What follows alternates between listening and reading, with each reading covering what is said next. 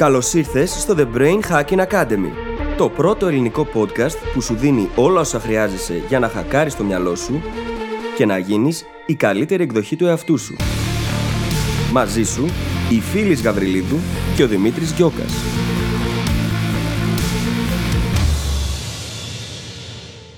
Γεια σου Brain Hacker και καλώς ήρθες σε ένα ακόμα επεισόδιο του The Brain Hacking Academy. Σε αυτό το επεισόδιο μιλάμε για ένα πάρα πολύ ενδιαφέρον θέμα που έχει να κάνει με τις προσδοκίες. Και το, με πολύ ωραίο όνομα, το φαινόμενο του πυγμαλίωνα. Το οποίο πρακτικά λέει ότι οι προσδοκίες που έχουν οι άλλοι από εμάς, και προσθέτω εγώ, που έχουμε και εμείς από εμάς, επηρεάζουν την απόδοσή μας. Όπως καταλαβαίνεις, το επεισόδιο αυτό είναι αφιερωμένο στις προσδοκίες. Προσδοκίες που έχουν οι άλλοι από εμάς, που έχουμε εμείς από εμάς, που έχουμε εμείς από άλλους, καθώς και το πώς αυτές επηρεάζουν την απόδοση των ανθρώπων αλλά και την ίδια μας την ευτυχία. Πρόκειται για ένα πολύ ενδιαφέρον επεισόδιο, το οποίο μάλιστα δένει και πάρα πολύ ωραία με τα προηγούμενα δύο, σε περίπτωση που δεν τα έχεις ακούσει. Σου εύχομαι πραγματικά να το απολαύσεις. Καλή ακρόαση. Καλησπέρα Δημήτρη. Καλησπέρα, φίλη, τι κάνεις; Είμαι πάρα πολύ καλά. Και παραδόξως έχω περισσότερη ενέργεια παρόλο που έχουμε ήδη τελειώσει μια ηχογράφηση και πάμε στη Ναι, δεύτερη. ναι, ναι. Χωρίς να χρειάζεται να δώσουμε λεπτομέρειες, σήμερα εφαρμόζουμε το νόμο του Πάρκινσον στο 100%. Σε όλο του το μεγαλείο. Και αποδίδει πολύ αποτελεσματικά. Πραγματικά. Περιορισμένος χρόνος, ανάγκη για πολλές ηχογραφήσεις, έτσι, για λίγο ναι, ναι. context. Λοιπόν, ο Δημήτρης έχει να μας πει μια πολύ ωραία ιστορία. Πηγαίνοντας στο θέμα του επεισοδίου, θέλω να σας πω μια ιστορία. Λοιπόν, το 1965, ο ερευνητής Ρόμπερτ Ρόζενθαλ πλησίασε το διευθυντή ενός δημοτικού σχολείου στην Αμερική κάπου. Είναι άγνωστο μέχρι και σήμερα ποιο ήταν το σχολείο. Και τον έπεισε να εφαρμόσει ένα ειδικό τεστ IQ στους μαθητές για να ανακαλύψει ποιοι μαθητές έχουν καλύτερες προοπτικές ακαδημαϊκά. Αφού έκανε λοιπόν το τεστ, έβγαλε ως αποτέλεσμα ότι το 20% των μαθητών με ονόματα θα ανθίσει ακαδημαϊκά. Και θα έλεγε κανείς προς έκπληξη κανενός, ένα χρόνο μετά αυτοί οι μαθητές είχαν αριστεύσει. Και εδώ τώρα είναι το ενδιαφέρον. Το τεστ IQ που έκανε ο Ρόζενθαλ ήταν ένα κοινό τεστ IQ το οποίο δεν είχε τίποτα διαφορετικό από οποιοδήποτε άλλο. Και ακόμα πιο πολύ, το 20% αυτό ήταν επιλεγμένο τυχαία. Δεν ήταν επιλεγμένο με βάση τα αποτελέσματα του τεστ. Η έρευνα αυτή, ή μάλλον το πείραμα αυτό, μας έδειξε μέχρι και σήμερα ότι το μόνο που επηρέασε την επίδοση των μαθητών και αρίστευσε αυτό το 20% ήταν οι προσδοκίες του δασκάλου τους. το πείραμα αυτό ονομάζεται το Oak School Experiment και το ακαδημαϊκό paper που προέκυψε από αυτό αποτελεί μέχρι και σήμερα ένα από τα πιο σημαντικά συμπεράσματα της ψυχολογίας, της οργανωσιακής ψυχολογίας ειδικά, και εξηγεί ένα φαινόμενο που λέγεται το φαινόμενο του πυγμαλίωνα. Το οποίο είναι και το κύριο θέμα μας σήμερα στο επεισόδιο. Και είναι πάρα πολύ ενδιαφέρον γιατί επηρεάζει τις ζωές μας με τρόπους που ούτε καν διανοούμαστε. Στην ουσία, αυτό που εγώ πιστεύω για σένα, αν έχω θετικές προσδοκίες, με κάποιον τρόπο μεταφέρονται Ναι. και επιβεβαιώνονται. Γίνονται αυτοεπιληρούμενες προφητείες για μένα Ακριβώς. και για σένα όμως. Και με αυτόν τον τρόπο οι ίδιοι δάσκαλοι επηρεάζουν τους μαθητές τους, οι εργοδότες επηρεάζουν τους εργαζόμενους, οι γονείς επηρεάζουν τα παιδιά. Και έχουμε και άλλη μια πάρα πολύ ενδιαφέρουσα ιστορία, μια και ανέφερα γονείς και παιδιά τώρα, την ιστορία του Ντάνιελ, ο οποίος Ντάνιελ είναι τυφλός. Θα βάλουμε στις σημειώσεις του επεισοδίου ένα επεισόδιο από ένα άλλο podcast, το οποίο είναι πάρα πολύ γνωστό και πετυχημένο στην Αμερική, το Invisibilia, στο οποίο ασχολούνται με το θέμα του Ντάνιελ και αυτές τις προσδοκίες που έχουμε για τη ζωή, τα πράγματα, τον εαυτό μας και πάει λέγοντας. Ο Ντάνιελ λοιπόν είναι τυφλός. Ο Ντάνιελ όμως ξέρει να κάνει ποδήλατο και κάνει ποδήλατο. Και πώς γίνεται αυτό; Ε, όταν το ακούς, πάει κόντρα σε οτιδήποτε έχεις μάθει να πιστεύεις για τους τυφλούς, έτσι. Ο Ντάνιελ όμως όταν ήταν παιδί, τελείως διαισθητικά ανακάλυψε πως με το να κάνει κλικ με το στόμα ή με κάποιο αντικείμενο, μπορούσε να αντιληφθεί το χώρο γύρω του λόγω της ηχούς που δημιουργούνταν, οπότε μπορούσε έτσι να βλέπει μέσω της ακοής του. Δηλαδή μου λες ότι ο Ντάνιελ έκανε σαν νυχτεριδά. Ο Ντάνιελ έκανε σαν νυχτερίδα. έκανε ακριβώς αυτό το πράγμα. Και το επεισόδιο, αν θυμάμαι καλά, τώρα κάτσε λίγο να το δω και να σου πω ακριβώς πώς λέγεται. How to become Batman λέγεται το επεισόδιο στο Invisibilia. Και είναι πάρα πολύ ενδιαφέρον γιατί ο Ντάνιελ, εκτός από το ότι ξέρει να κάνει ποδήλατο, συμπεριφέρεται όπως ένας φυσιολογικότατος άνθρωπος. Δεν έχει αυτή την αντίληψη ότι έχω κάποιο είδους ε, υστέρηση και δεν μπορώ να κάνω κάποια πράγματα. Αντιθέτως, από μικρό παιδάκι στο σπίτι σκαρφάλωνε πάνω στα έπιπλα, έπεσε, ανακάλυπτε τον κόσμο γύρω του, ενώ δεν έχει μάτια κυριολεκτικά. Ε, για κάποιο λόγο του έγινε και των δύο οφθαλμών. Και σε πολύ νεαρή ηλικία, έτσι. Μέσα από αυτό το clicking όμως, ο Ντάνιελ έχει πλήρη αντίληψη του χώρου και μπορεί και κινείται άνετα. Κάνει ακόμα και ποδήλατο, πράγμα το οποίο στα αυτιά μας μπορεί να ακούγεται παράδοξο. Και αυτό, ξέρεις, έχει να κάνει άμεσα με τον τρόπο που η ίδια του η μητέρα ναι. του φερόταν από μικρό παιδί. Γιατί είπε ότι ε, θέλω ο Ντάνιελ να ζήσει φυσιολογικά. Δεν θα βάλω αυτές τις προσδοκίες και αυτή την υπερπροστατευτικότητα για να του κόψω τα φτερά. Θα του φέρουμε όπως θα του φερόμουν αν είχε όραση, κανονικότατα. Γιατί έβλεπε ότι και ο ίδιος είχε την ανάγκη να διερευνά τον κόσμο και να τον ανακαλύπτει. Και πολλές φορές βρέθηκε μπροστά σε άλλους γονείς, σε δασκάλους που της λέγανε Μα πώς είναι δυνατόν να του επιτρέψεις να κάνει κάτι τέτοιο, Είναι επικίνδυνο, μπορεί να το χτυπήσει αυτοκίνητο. Και η απάντηση της ήταν πάντα Αυτό μπορεί να συμβεί στον καθένα.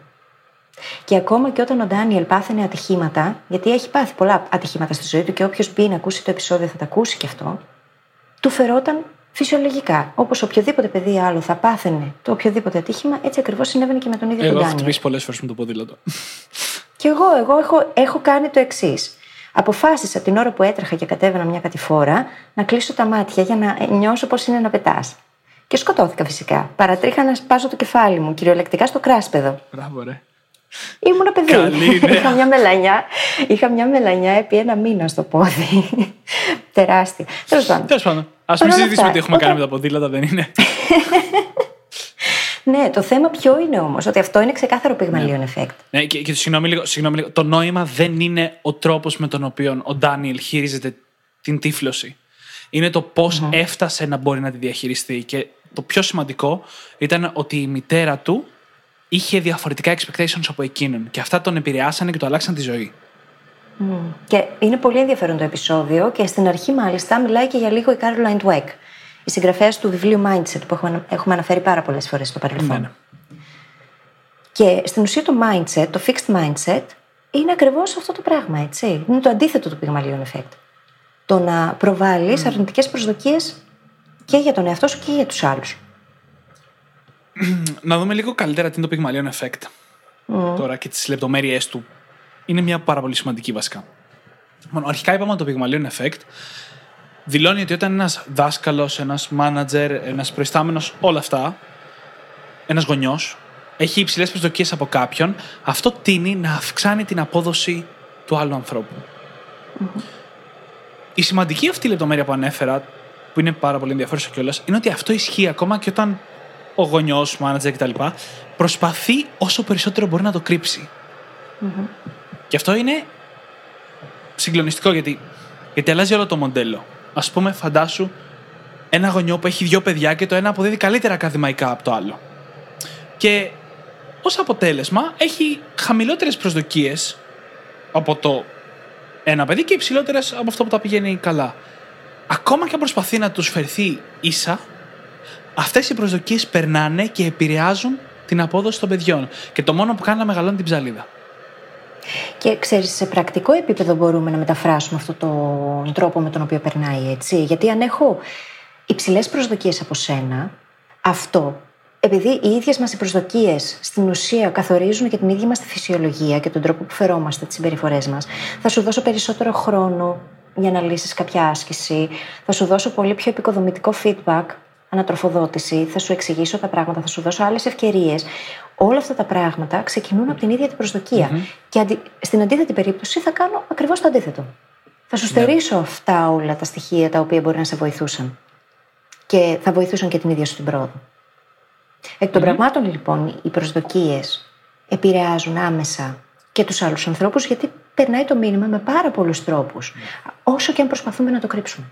Και οι προσδοκίες ορίζουν τη συμπεριφορά μας απέναντι στον άλλον. Αλλά ακόμα και όταν προσπαθούμε να ελέγξουμε αυτήν, αν ξέρεις, είμαστε τόσο καλοί και να μπορούμε να ελέγξουμε αυτήν, και πάλι δεν μπορούμε να το κρύψουμε. Γιατί τείνουμε να προσφέρουμε πάρα πολλά υποσυνείδητα στοιχεία μέσα από πράγματα όπως ο τόνος μας, η γλώσσα του Ναι. σώματός μας. Είναι αγαπημένο παράδειγμα σε αυτό το σημείο. Είναι ένα άλογο που έζησε στα, στα τέλη του 1800. Το άλογο ονομαζόταν Clever Hans, ο έξυπνος Hans το οποίο πίστευε ο κόσμος και οι επιστήμονες ότι ήταν τόσο έξυπνο που μπορούσε να καταλάβει και να λύσει μαθηματικές πράξεις. Φαινόταν βασικά σαν να μπορούσε να προσθέσει, να αφαιρέσει, να πολλαπλασιάσει, να διαιρέσει, να διαβάσει την ώρα. Και ο τρόπος που τα μετέφερε αυτά στους ερευνητές ήταν του κάνανε την ερώτηση και το άλλο χτυπούσε την οπλή του στο πάτωμα το σωστό αριθμό φορών. Οπότε του έλεγες, ξέρω εγώ, 5 συν 3 και σου χτύπαγε 8 φορές την οπλή, έτσι. Μάλιστα είχαν κάνει πειράματα, είχαν διώξει μακριά τον ιδιοκτήτη του για να μην είναι κάποιο κόλπο. Το πήρανε ξέρεις, μακριά από το χώρο του να δούνε. Και το άλογο συνέχισε να τα καταφέρνει. Και κάμποσο καιρό μετά, καταλάβανε ότι το άλογο δεν μπορούσε όντως να κάνει τις πράξεις, αλλά κάθε φορά που πλησίαζε με την οπλή του το σωστό αριθμό, ο συνομιλητής προσέφερε πάντα κάποιο υποσυνείδητο στοιχείο. Παραδείγματος χάρη την ώρα που πλησίαζε το 8, ο ερευνητής έγινε λίγο το κεφάλι του. Και το άλλο. Έχω πολλά τέτοια παραδείγματα με το σκύλο μου, να σου πω. Και το άλογο παρατηρούσε αυτή την μικρή κίνηση, την καταλάβαινε και σταμάταγε να κάνει τη μέτρηση, ξέρω εγώ. Νομίζω ότι μπορούμε με ασφάλεια να α, πούμε ότι αν ένα άλογο μπορούσε να καταλάβει αυτά τα υποσυνείδητα στοιχεία, τότε και εμείς οι άνθρωποι τα εισπράττουμε ακόμα και αν δεν τα καταλαβαίνουμε συνείδητα. Γι' αυτό λοιπόν και όταν έχουμε προσδοκίες από κάποιον είτε υψηλές είτε χαμηλές και το βγάζουμε αυτό, ακόμα και με τη στάση του σώματός μας, ο απέναντι το λαμβάνει. Ακόμα και αν δεν ξέρει ότι το λαμβάνει. Και αυτό επηρεάζει την απόδοση. Στο επεισόδιο που ανέφερα νωρίτερα από το Invisibilia, αναφέρουν και ένα πολύ ενδιαφέρον πείραμα το οποίο έγινε με ποντικάκια εργαστηρίου.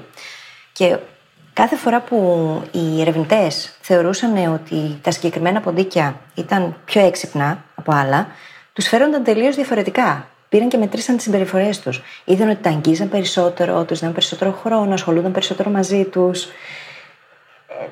Γίνεται αυτό. Τα, τα ζώα έχουν την ίδια αντίληψη με τους ανθρώπους, έτσι, σε αυτά τα πράγματα, τα συναισθηματικά και τα πιο υποσυνείδητα. Δηλαδή, αν μπορεί ένα ζώο να καταλάβει, ο σκύλος μου, ας πούμε, έχω πολλά παραδείγματα να σου αναφέρω, στα οποία μου έχει αποδείξει πόσο έξυπνος είναι. Βέβαια, έχει να κάνει με τον τρόπο που μεγαλώνει και τις προσδοκίες που έχω κι εγώ έτσι. Γιατί πάντα θεωρούσα ότι είναι πανέξυπνη. Δεν υπάρχει κανείς που να μπορεί να μου το αμφισβητήσει αυτό το πράγμα. Η οποία είναι και υπέροχη παρεμπιπτόντως έτσι. Ε, ναι. Τέλος πάντων, ας κλείσουμε το θέμα με τα ζωάκια. Ναι. Το θέμα είναι ότι το πυγμαλίον effect υπάρχει παντού. Ναι. Και μπορούμε, εφόσον το γνωρίζουμε, να το εκμεταλλευτούμε. Και μάλιστα όχι απλά υπάρχει. Θεωρείται μία από τις πιο σημαντικές ανακαλύψεις στον κλάδο της ψυχολογίας. Και αργότερες έρευνες, γιατί η πρώτη το απέδειξε στην τάξη, αργότερες έρευνες το έχουν αποδείξει στην, στον εργασιακό χώρο και στην οικογένεια. Και μάλιστα το φαινόμενο του πυγμαλίων έχει δηλωθεί ως η πιο σημαντική ανακάλυψη στο leadership και ταυτόχρονα το πυγμαλίον effect στην οικογένεια θεωρείται μία από τις πιο σημαντικές παραμέτρους στην εξέλιξη ενός παιδιού. Στην επιτυχία, μάλλον, ενός παιδιού. Οι προσδοκίες που έχουν οι γονείς του από αυτό. Οπότε, κατευθείαν, πρώτο, πρώτο point, αν κάποιος που μας ακούει αυτή τη στιγμή δεν έχει τεράστιες προσδοκίες από το παιδί του, ξεκινήστε σήμερα. Ε, Χωρίς να εννοούμε ότι ξαφνικά αρχίζουμε και τιμωρούμε. Δηλαδή, αν γίνεται τιμωρητικά αυτό το πράγμα, δεν είναι ωραίο. Όχι και γενικά Το αργότερα. θέμα είναι να ξέρουμε, να βλέπουμε το φως στον Και, άλλο. και γενικά αργότερα είναι σημαντικό να πούμε, το έχω σημειώσει αργότερα, ότι αυτό με τις προσδοκίες δεν σημαίνει ότι δικαιολογούνται οι παράλογες προσδοκίες. Οι παράλογες προσδοκίες αντιστρέφουν το αποτέλεσμα. Ξέρεις, είναι άλλο οι προσδοκίες και άλλο οι απαιτήσεις. Θεωρώ ότι είναι πολύ ωραίος σημασιολογικός επαναπροσδιορισμός το να κάνουμε αυτή τη διαφοροποίηση. Είναι άλλο τι περιμένω μέσα μου, τι βλέπω, βλέπω το φως, προσπαθώ να το βοηθήσω, να το εξελίξω, να του δώσω τις ευκαιρίες που χρειάζεται και άλλο το προβάλλω και δηλώνω απαιτήσεις, Ναι. Οι οποίες στην ουσία δημιουργούν μικρές παγίδες για αυτό που έχω απέναντί μου. Είτε είναι παιδί, είτε είναι εργαζόμενος, είτε είναι οτιδήποτε άλλο. Είναι, είναι δύο σημαντικά points έτσι, για το φαινόμενο του πυγμαλίωνα, βασισμένο και σε αυτό που λες ότι ένα δεν είναι δικαιολογία για παράλογες προσδοκίες και απαιτήσεις. Έτσι, γιατί αυτό είναι συνταγή για, την, κατα- συνταγή για καταστροφή για όλους. Ναι. Οι παράλογες απαιτήσεις. Αυτό χτίζει fixed mindset, ξεκάθαρα. Ακριβώς.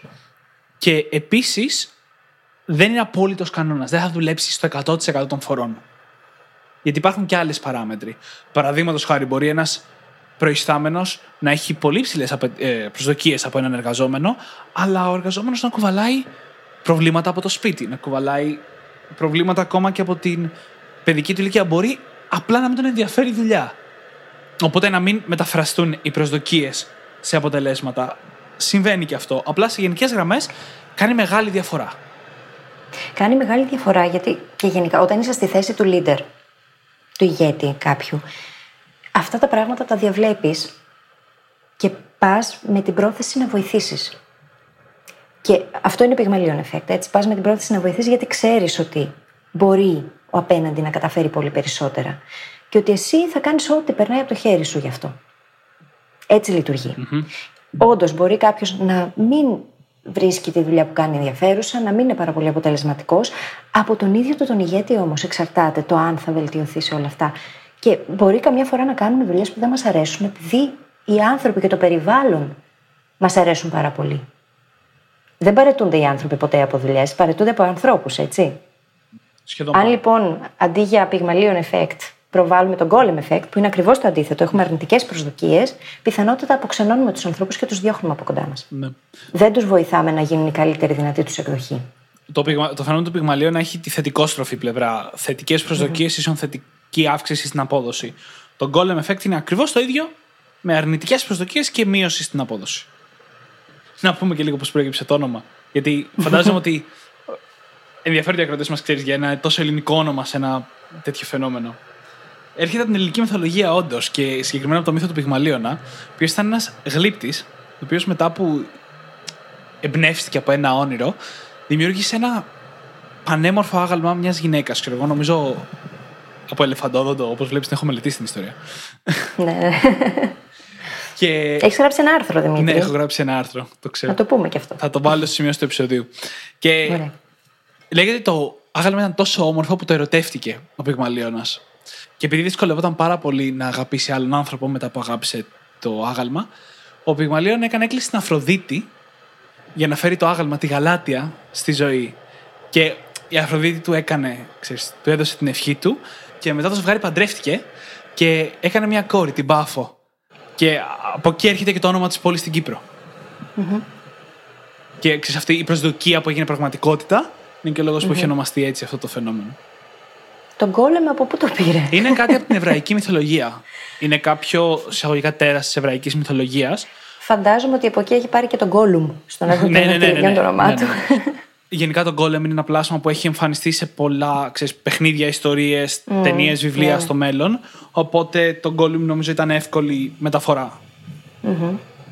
Μετά από μια λοιπόν αναφορά στην pop κουλτούρα, γυρίσουμε λίγο πίσω στο θέμα μας.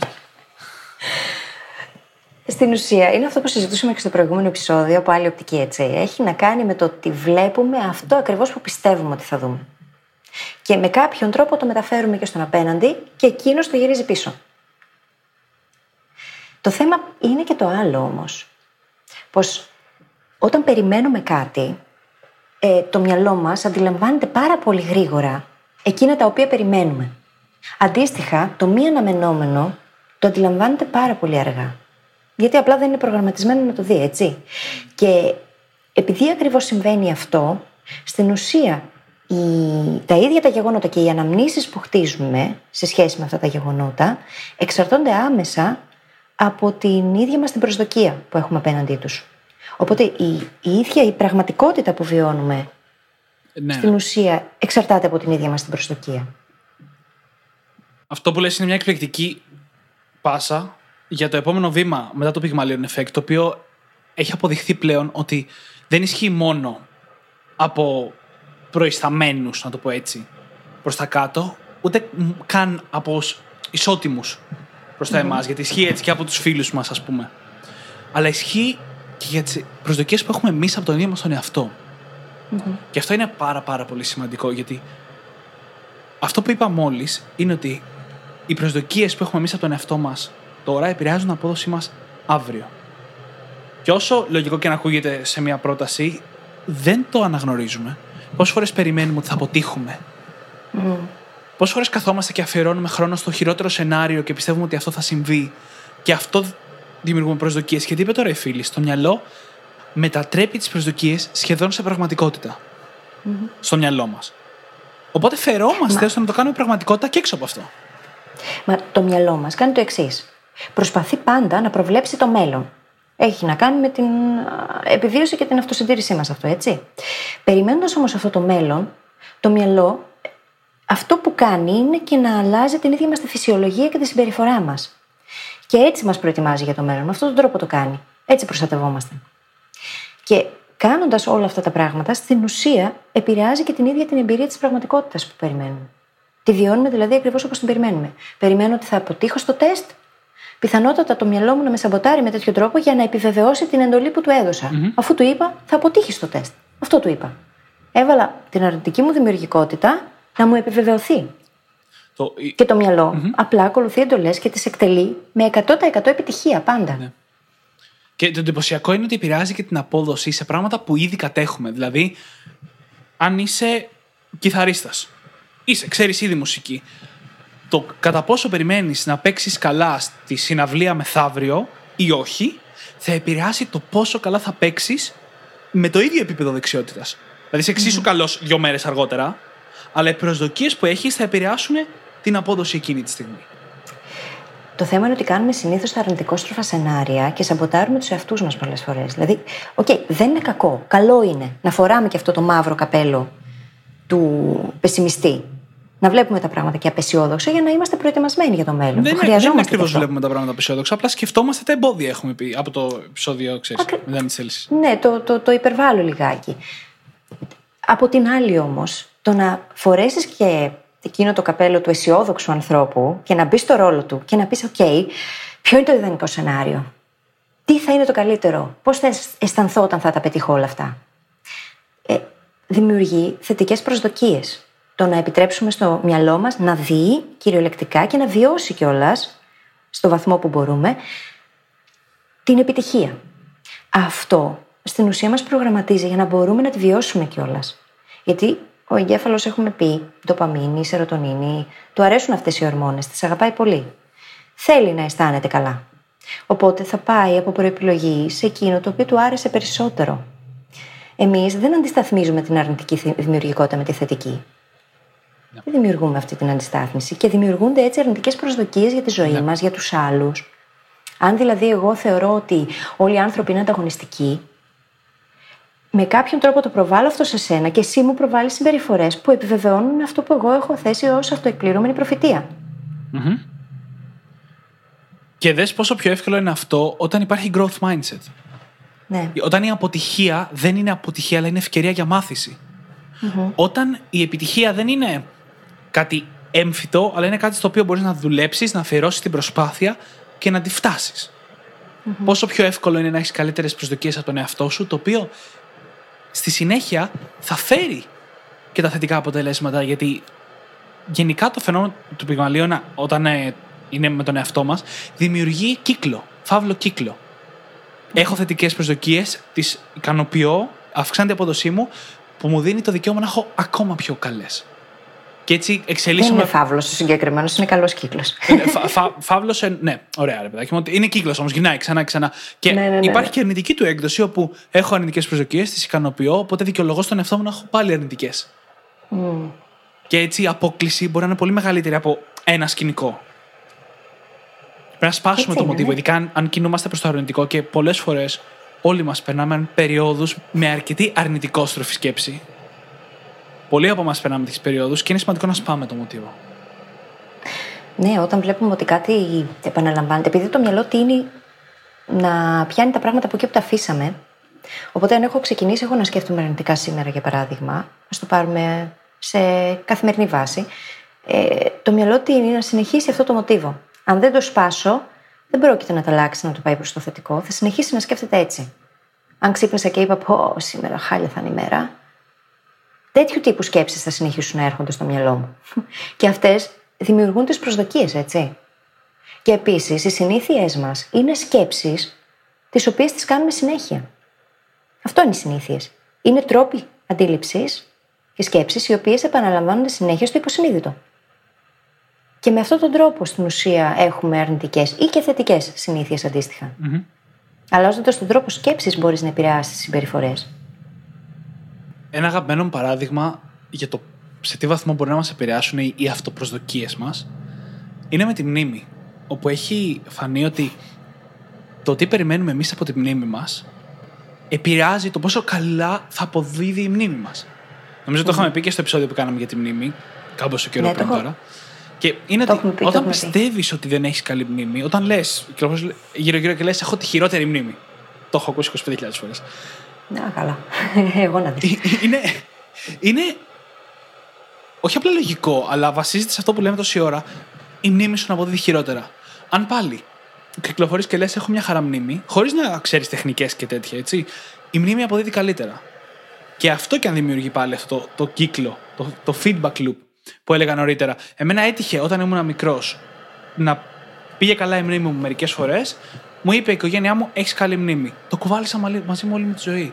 Και mm. γινόταν όλο και καλύτερη με τον καιρό γιατί είχα αυτό το πιστεύω. Και πολλοί φίλοι μου είχαν ακριβώς την αντίθετη εμπειρία.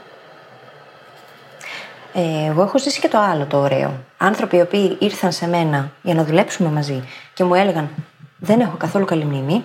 Αλλάξαμε το mindset και άρχισαν να αντιλαμβάνονται ότι η μνήμη τους γίνεται όλο και καλύτερη. Γιατί είναι ξεκάθαρα θέμα αυτοπροσδοκίας. Αν πιστεύεις ότι έτσι είναι, προγραμματίζεις το μυαλό σου να το βλέπει, βρίσκει λοιπόν ευκαιρίες να επιβεβαιώσει αυτό που εσύ πιστεύεις και αυτό καταλήγει να είναι αυτοεκπληρούμενη προφητεία μετά. Γιατί λες, Μα ξεχνάω όλο και περισσότερα. Και αν άρχισες να λες, Μα θυμάμαι όλο και περισσότερα, τι θα γινόταν; Ναι. Ναι, και είναι, είναι τόσο εκπληκτικό ότι εξηγείς σε κάποιον ότι η μνήμη δεν είναι κάτι κινητής, εξηγείς ότι ο τρόπος που την αντιμετωπίζεις την επηρεάζει και φεύγει μετά από αυτή τη συζήτηση και επί τόπου η μνήμη δουλεύει καλύτερα. Αυτό έχει, γίνεται συνέχεια. Δηλαδή, αν, κάνουμε, ναι. αν όσο φορές κάνουμε κάποιον συζήτηση για τη μνήμη, ο οποίος πιστεύει ότι έχει χάλια μνήμη και έχει φύγει, την επόμενη μέρα μου έχει πει: Wow, χτες θυμήθηκα τα πάντα, ας πούμε. Με χτες απομνημόνευσα τα πάντα, με ευκολία πραγματικά είναι ο λόγος για τον οποίο βάζω το mindset παντού. Στα άρθρα, στα βιβλία που γράφω. Ένα ολόκληρο κεφάλαιο στο βιβλίο που έχω γράψει για τη μνήμη και είναι να εκδοθεί, έχει να κάνει με το mindset. Και επίσης έχει να κάνει και με την ίδια την αντικειμενικότητα της μνήμης. Γιατί και αυτό μετράει. Είπαμε ότι οι προσδοκίες μας και οι προτιμήσεις μας επηρεάζουν τις μνήμες. Να το συζητήσουμε λιγάκι αυτό. Στην ουσία, κάθε φορά που θυμόμαστε ένα γεγονός, επειδή δεν υπάρχει αντικειμενικότητα της μνήμης, έτσι, είναι αδύνατον. Δεν είναι αντικειμενική. Ζούμε το ίδιο πράγμα και μετά από πέντε χρόνια θυμόμαστε τελείως άλλα πράγματα. Το έχουμε ζήσει όλοι αυτό το πράγμα και διαφωνούμε στις παρέες μας, μα όχι έγινε έτσι, μα όχι έγινε αλλιώς. Συμβαίνει το εξής. Κάθε φορά που θυμόμαστε ένα γεγονός, το εμπλουτίζουμε. Τόσο αρνητικά όσο και θετικά. Και με αυτόν τον εμπλουτισμό μπορεί να είναι πάρα πολύ μικρές λεπτομέρειες. Πάρα πολύ μικρές λεπτομέρειες. Με τον καιρό όμως επειδή υπάρχει αυτό το compounding effect, mm-hmm. το ότι. Πώς λέγεται. Η εκθετική αύξηση. το ξεχνάω συνέχεια. Μπράβο, η εκθετική, αύξηση.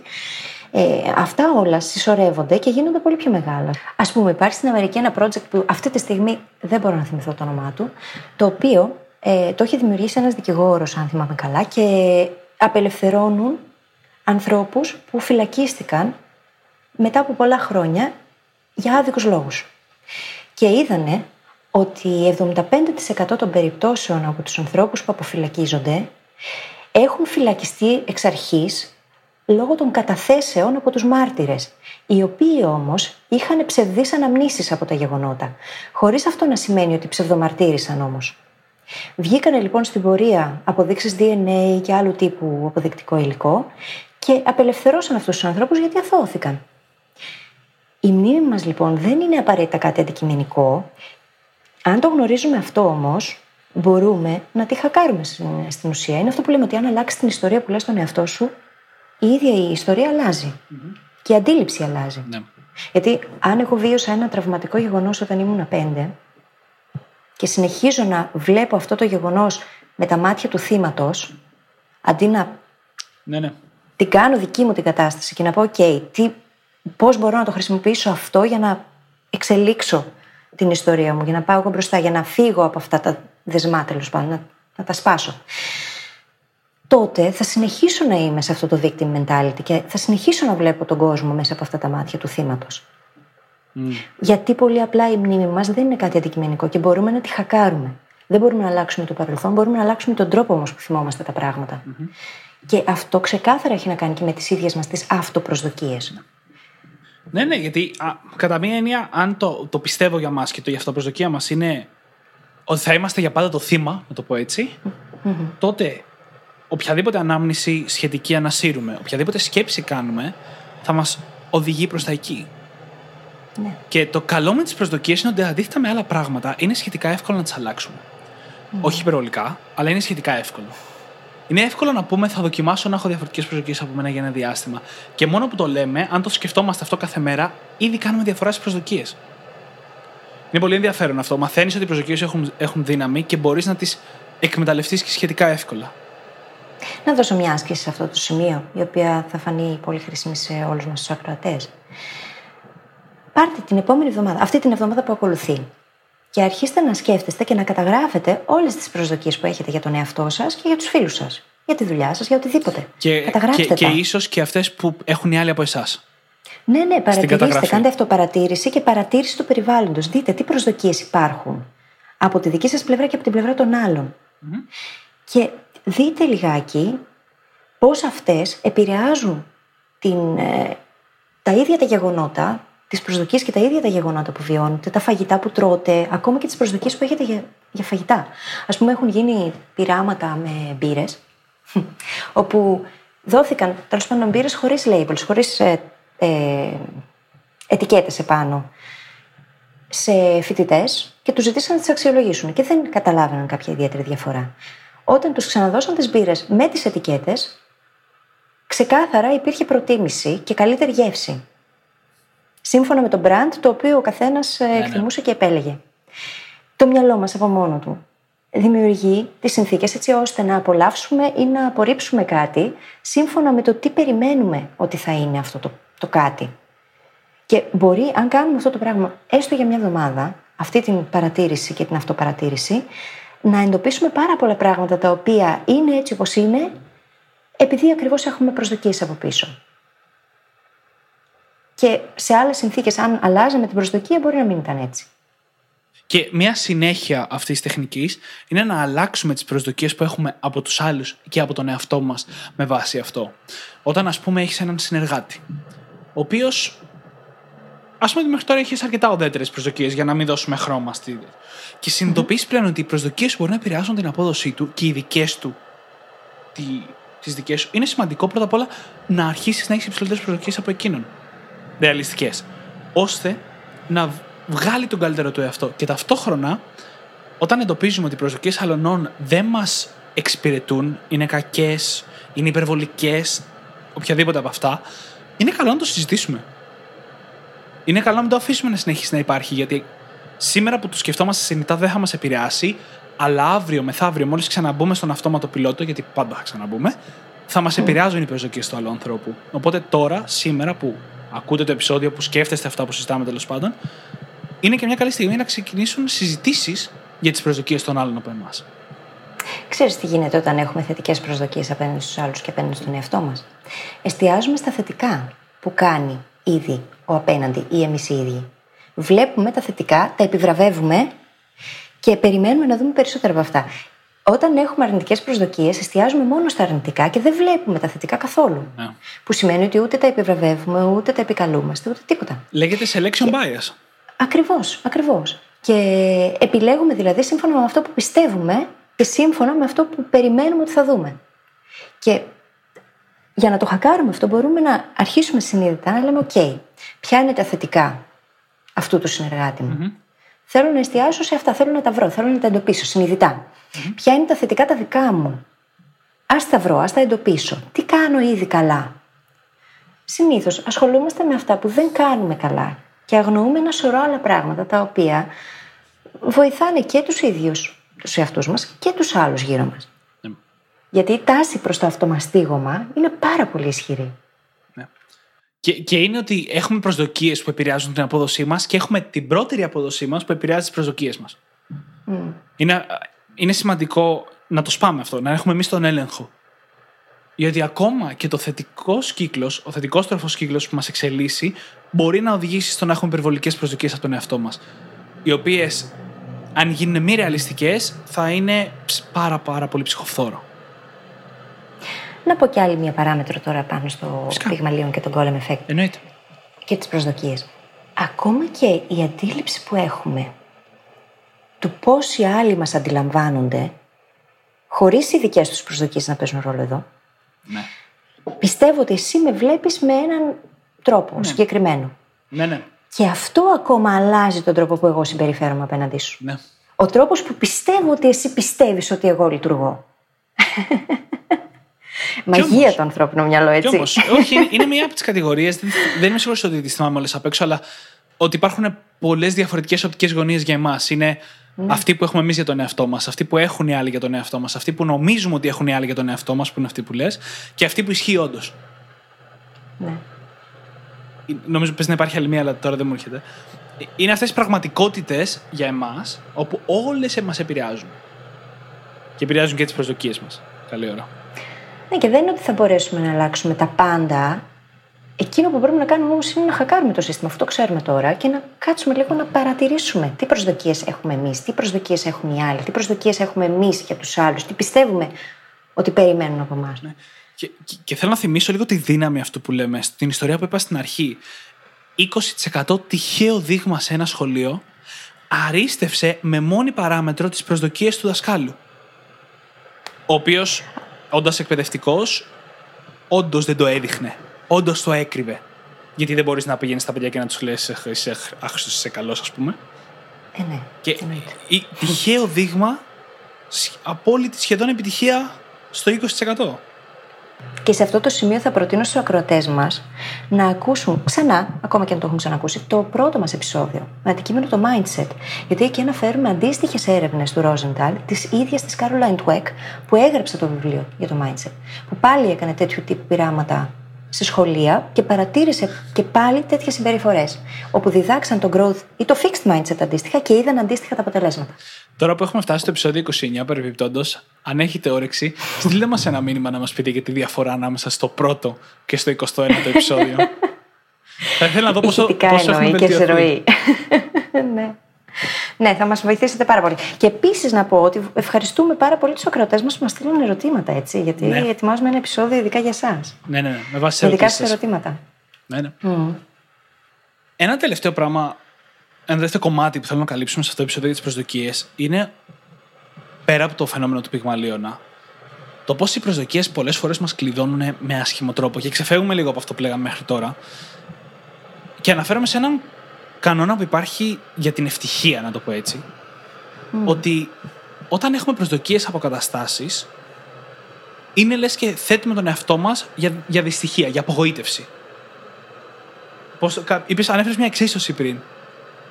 Ναι, ε, η εξίσωση είναι η εξής. Η ευτυχία ισούται με την πραγματικότητα μείον προ... τις προσδοκίες που έχουμε για αυτην Ένα, ένα παράδειγμα που έλεγα πριν ξεκινήσουμε ήταν, ας πούμε, όταν γνωριστήκαμε με τη φίλη. Έτσι, η πρώτη μας συνάντηση ήταν πολλά υποσχόμενη και όπως φάνηκε, δημιουργήσαμε ένα podcast μαζί. Και γι' αυτό το λόγο δημιουργήθηκαν προσδοκίες. Τώρα, έστω ότι δεν είχαν πάει καλά τα πράγματα, έστω ότι κάπου στην πορεία το είχαμε σπάσει, το οποίο έχει συμβεί με πολλούς άλλους ανθρώπους στο παρελθόν. Τη στιγμή που συμβαίνει αυτό, ενώ έχουν δημιουργηθεί θετικές προσδοκίες, δημιουργείται ένα αρνητικό συνέστημα. Το σωστό είναι, ειδικά όταν μπαίνουμε σε καινούργιες καταστάσεις, να μπαίνουμε χωρίς προσδοκίες. Γιατί όσο δύσκολο και αν ακούγεται αυτό και περίεργο, όταν έχουμε τέτοιου είδους προσδοκίες, κατεβάζουμε παροπίδες. Ναι. Παραδείγματος χάρη, αν τα πράγματα με τη φίλη δεν πηγαίνανε καλά μετά τις πρώτες φορές που μιλήσαμε, επειδή θα είχα θετικές προσδοκίες, επειδή είχα βασικά θετικές προσδοκίες, αν υπήρχαν τέτοια προβλήματα, δεν θα τα έβλεπα. Σχεδόν συνειδητά, δεν είναι συνειδητά, αλλά θα επέλεγα να μην τα δω. Γιατί έχω θετικές προσδοκίες. Θέλει το μυαλό μου να με βγάλει σωστό. Αλλά αν η πραγματικότητα απέχει, θα βρισκόμουν σε περίεργη συναισθηματική κατάσταση, έτσι. Και ίσως και μη συναισθηματική, δηλαδή και στην πραγματικότητά μου. Να σου πω κάτι όμως. Κάναμε και κάτι άλλο το οποίο θεωρώ ότι δεν το κάναμε με αυτό το σκοπό, αλλά χάκαρε στην ουσία όλο αυτό το πράγμα με τις προσδοκίες. Είχαμε προσυμφωνήσει από την αρχή ότι θα υπάρχει ένα safety zone μέσα στο οποίο θα μοιραζόμαστε οτιδήποτε, χωρίς ο απέναντι να προσβληθεί, Ναι, ναι, ναι. να στενοχωρηθεί οτιδήποτε και θα το κάνουμε ξεκάθαρα με σκοπό να εξελιχθούμε και να γίνουμε καλύτεροι. Και θεωρώ ότι αυτό ε, ήταν ο τρόπος με τον οποίο στην ουσία χακάραμε το σύστημα. Δηλαδή, ακόμα και αν υπήρξε, που δεν υπήρξε θεωρώ, κάποια τέτοια στιγμή που κάποια προσδοκία δεν πήγε όπως ε, θα πήγαινε, υπήρχε αυτή η ελευθερία του να συζητήσουμε αυτό το πραγμα Που σε άλλες ε, περιπτώσεις δεν υπάρχει έτσι. Ναι, και ναι. με, τη- με την επικοινωνία μπορούμε να λύσουμε πάρα πολλά θέματα. Το θέμα είναι ότι έχουμε προσδοκίες, αρνητικές ή θετικές, δεν έχει σημασία. Δεν τις συζητάμε. Κάνουμε σενάρια μες στο μυαλό μας. Πληγωνόμαστε μόνοι μας, στεναχωριόμαστε. Και μετά αυτό το πράγμα γιγαντώνεται και κάποια στιγμή ξεσπάει στον απέναντι Ναι. και δεν ξέρει από πού του Ναι, ήρθε. Είναι νομίζω το σημαντικό αυτό, να το συνδυάσουμε αυτό που έλεγες νωρίτερα, ότι οι προσδοκίες που έχουμε δεν πρέπει να γίνονται πραγματικότητά μας. Ναι. Γιατί είναι δύσκολο και μερικές φορές περίεργο να μην έχεις προσδοκίες από μια κατάσταση. Μπαίνεις σε μια κατάσταση, έχει κάποια χαρακτηριστικά, σου δημιουργούνται προσδοκίες. Να μην αφήνεις όμως τις προσδοκίες αυτές να, να σε κλειδώνουν σε μια πραγματικότητα στο κεφάλι σου. Αυτό είναι το, σ- το point, νομίζω. Ωραία. Εύκολα το λέμε, δύσκολα το κάνουμε βέβαια. Ξέρουμε πόσο δύσκολο είναι. Γιατί το βιώνουμε κι εμείς. Ναι, ναι, εννοείται. Παρ' όλα αυτά, αξίζει κιόλας να ασχοληθεί κανείς με αυτό. Δηλαδή, άμα δεν κάνουμε όλη αυτή τη δουλειά, δεν μπορούμε να εξελιχθούμε στους τομείς που έχουμε επιλέξει και θέλουμε τέλος πάντων να δούμε αλλαγές.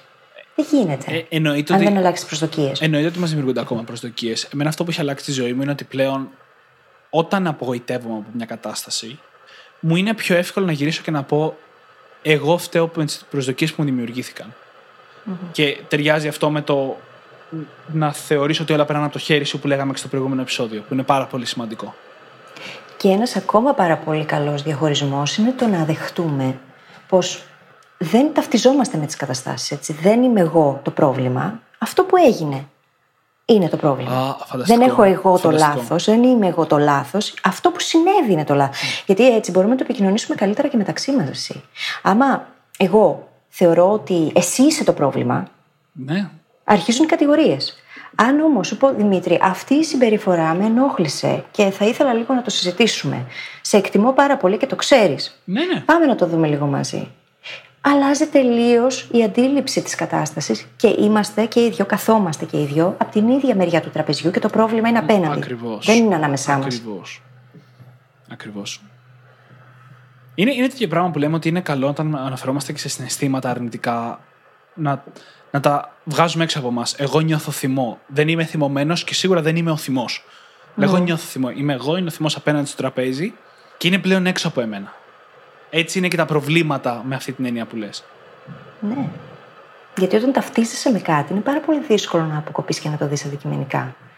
Και να κάνεις πράγματα για να βγεις από αυτό ή για να βοηθήσεις τον απέναντι Ναι, ναι. και τον εαυτό σου. Ενώ αν το θεωρήσεις κάτι έξω από σένα και το δεις από αυτή την οπτική, ότι ξέρεις, εμείς είμαστε μαζί και αυτό είναι κάτι άλλο έξω από εμάς και πάμε να το λύσουμε μαζί, ε, αλλάζουν τα πάντα.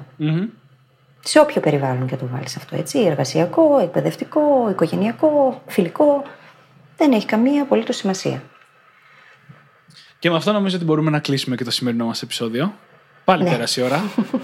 Είναι η δεύτερη πέρασε η ηχογράφηση ώρα. σήμερα και δεν καταλαβαίνω πώς περνάει η ώρα, έτσι. Όχι, γιατί είναι τα θέματα νομίζω τόσο ενδιαφέροντα που θα Ελπι- μπορούσαμε να μιλάμε ακόμα ώρες. Ελπίζουμε να σας ενδιαφέρουν και εσάς και δεν θα μιλήσουμε ακόμα ώρες.